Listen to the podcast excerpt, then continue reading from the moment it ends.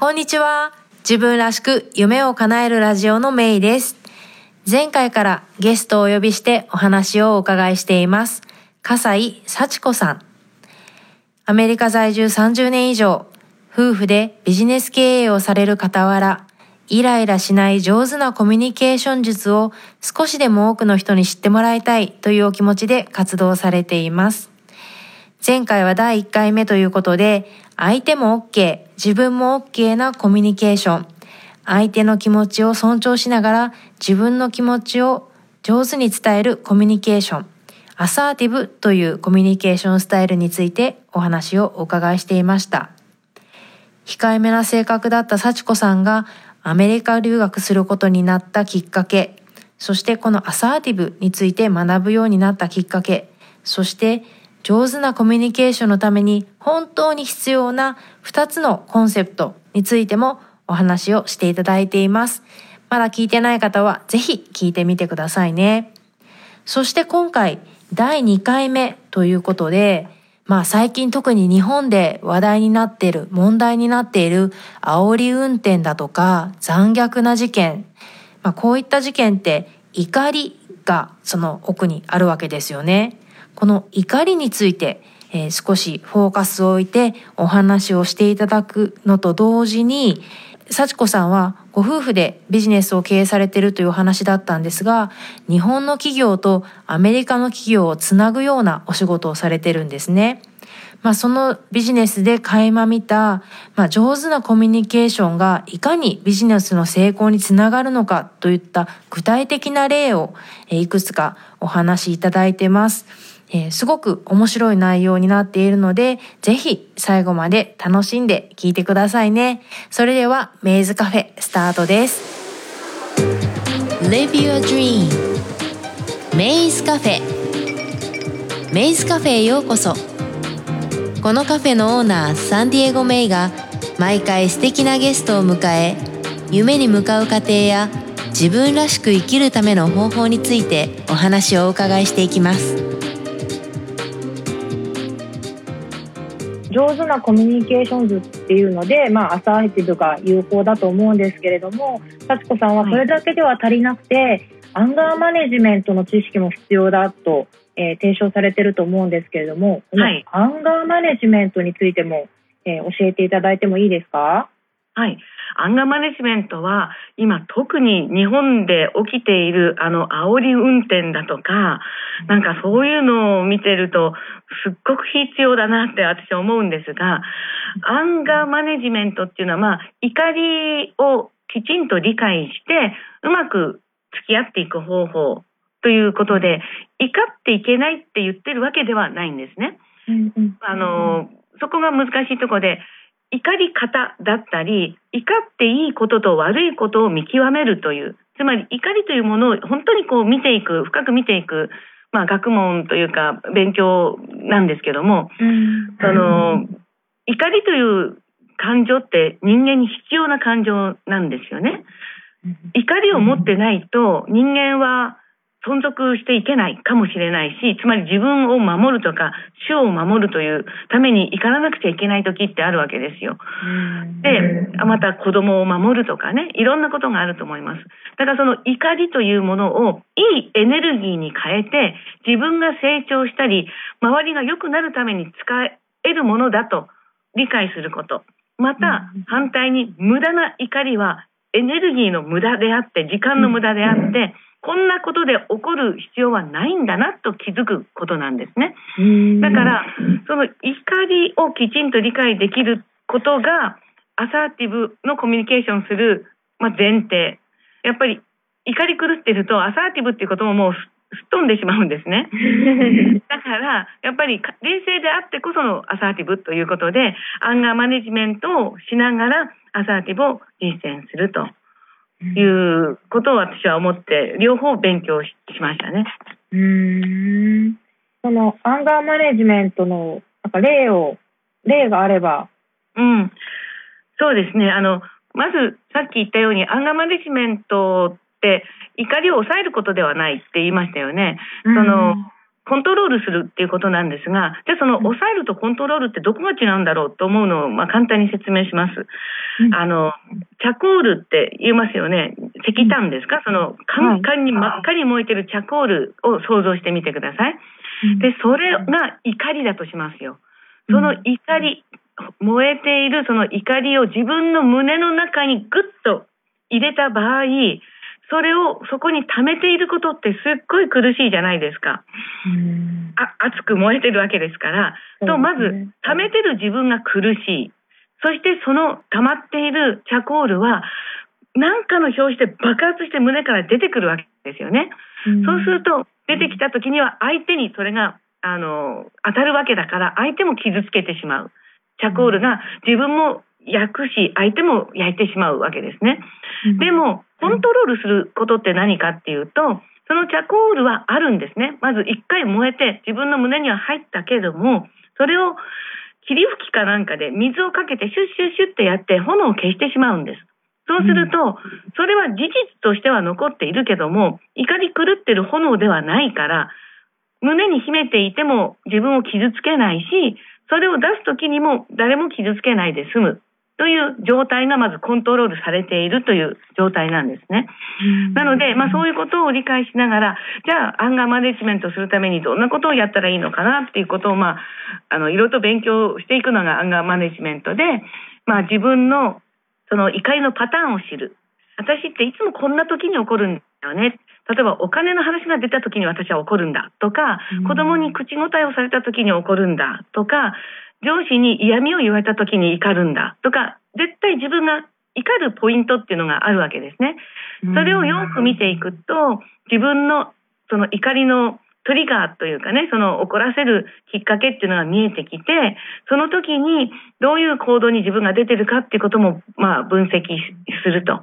で、そこから探っていくと、自分のその怒りはなぜ本当は怒っているんだろう。どういう考え方をしてるからこれが怒りにつながってるんだろうっていうことを探っていくとあこれって本当は怒りじゃなかったんだって気づくことがあるんですね。それは例えば悲しみだったり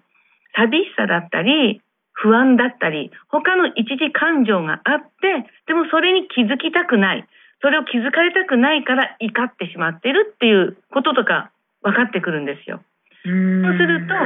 原因が分かったから対策が練れますよね。じゃあどうやったらこの不安を取り除いたらいいんだろう。どうやったらこの寂しさを解消できるんだろうっていうように、あの、次のものが見えてくるわけですよ。まあ、こんな感じで、その、まあ、すごく理論っ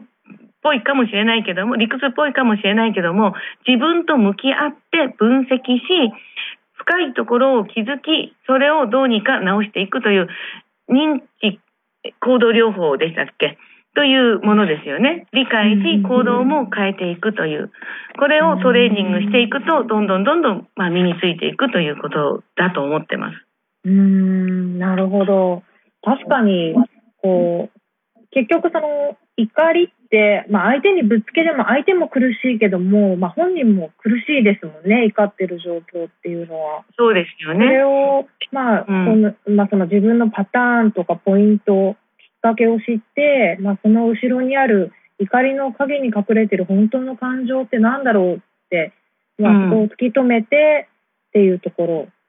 そうなんです。それが自分のことはもちろんなんですけども、怒り狂ってる相手に対しても自分がそれができるとすごいいいことなんですね。例えば、上司が怒っている。すっごい怒ってる。もうとにかく怒られてるっていう意識であればもうどうやって自己防衛しようかとかね、言い訳しようかってなると思うんだけども、なんでこの上司怒っているんだろう？なんでお父さん怒っているんだろう？で、その怒りの奥を見れるようになってくるわけですよ。そうすると、その上司がすごく不安を感じていたり、もしくはなんか自分が辛い思いをして恥ずかしかったり悲しかったりしてるのが奥にあるんだなって見えたらば閉めたものでそこを埋めてあげればいいんですね。うそうすると上司は単なるその怒りに対して謝るひたすら謝るとかよりもその自分の本当の根本を解決してもらったらば怒りは収まるということになるんで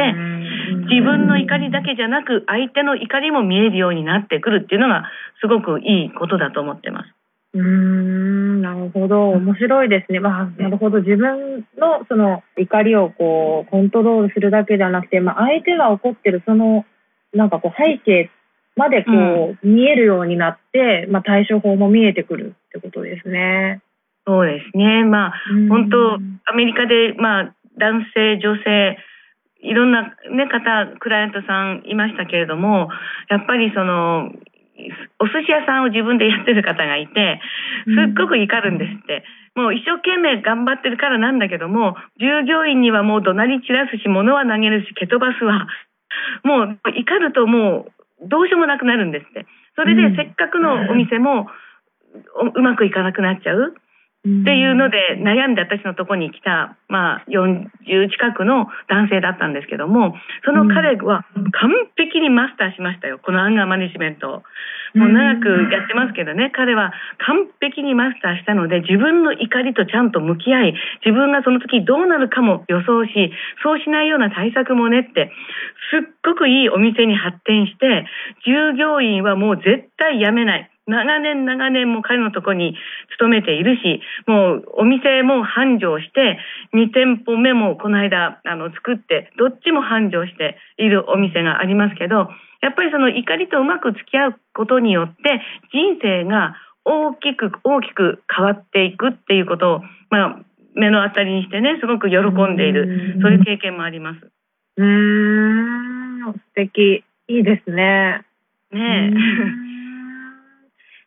っと、今、えー、その、お寿司屋さんの経営をされている方が、まあ、アンガーマネジメントを取り入れて、まあ、ビジネスを成功させたというか、成功に役立てた例をお話しいただいたんですけど、先ほどお話しいただいたアサーティブの方で、その、まあ、今、はいはい。えっと、日米のビジネスをされていると思うんですけれども、そのアサーティブ関連で、なんかストーリーがあれば教えていただけますか？あ、そうですね。えっと、まあ、私は日米の企業の間に立って、そのビジネスのお手伝い、いろんな、あの、調査や開発とか交渉とか、まあ、輸出入というようなお手伝いをしてるんですけども、やはりその、日本とアメリカの文化を両方知らないと、やっぱりやっていけないんですね。で、そこで感じたのが、日本っていうのは、やはりその対等というのは難しいビジネスの社会でもやっぱり大手が強くってあの弱小企業というか、まあ、ご小さい会社は弱いという、まあ、立場と自分も思ってるだろうし世間も思ってるだろうしもしくは買う方が偉くって売る方が弱い。言ってみれば、ね、そのバイヤーさんにこびていろいろとあの接待をしたりいろんなことするじゃないですか、日本ってね。その接待合戦じゃないけど、まあ最近はわからないですけどね、やっぱりそういう、どちらかが上の立場で、どちらかが弱い立場っていうのは、なんかすごくはっきり見えやすい社会だと思うんですね。ただ、アメリカに来たらば、え、みんな対等なんだっていう感じを私は受けるようになったんですね。つまり、小さい会社でも何か誇るものって絶対あるじゃないですか。うん小さくても技術力が優れているとか、すっごく優秀な人材がいる。もしくは、小さくてもすっごく資金力があるところもあるかもしれない。もしくは、そのカスタマーサービスが優れているとか、まあ、いろんなことがあると思うんですね。それを、やっぱり、相手が大きいからとか、相手が買ってくれるお客様だからといって、遠慮したり、自分を卑下したりする必要ないということが分かったんですね。で、あのまあ、そういう経験からそういうことを感じ始めて、一つの例なんですが、大田区って、あの、町工場で有名なというか、多い、大田区ってありますよね、東京の。うんはいで、そこにはもう家族経営の小さな町工場がたくさんあるんですが、その町工場の一つが、あの、私たちに、ひょんなことから、まあ、紹介されてきたんですよ。素晴らしい技術を持っているから、どうにかアメリカでならないかねと、売れないかねっていうことで来たんですね。で、全くもって、その国際的な感覚を持ったことがない、本当にもう、大田区の町工場の人っていう感じだったんですが、やっぱりいい技術を持ってきたんですよ。それで、私が関わり始めた頃、彼らがすでにもう連絡を取っていたアメリカの大手の会社から視察に来られたんですね、大田区に。で、私はそれを、まあ一応はこう、まだ関係する、ま、前だったんですが、まあ見に行くことができて、見に行ったんですよ。そしたらば、まずアメリカ人が来るぞっていうので、その町工場の従業員十何人が、アメリカの国旗を振ってまず大歓迎したんですね。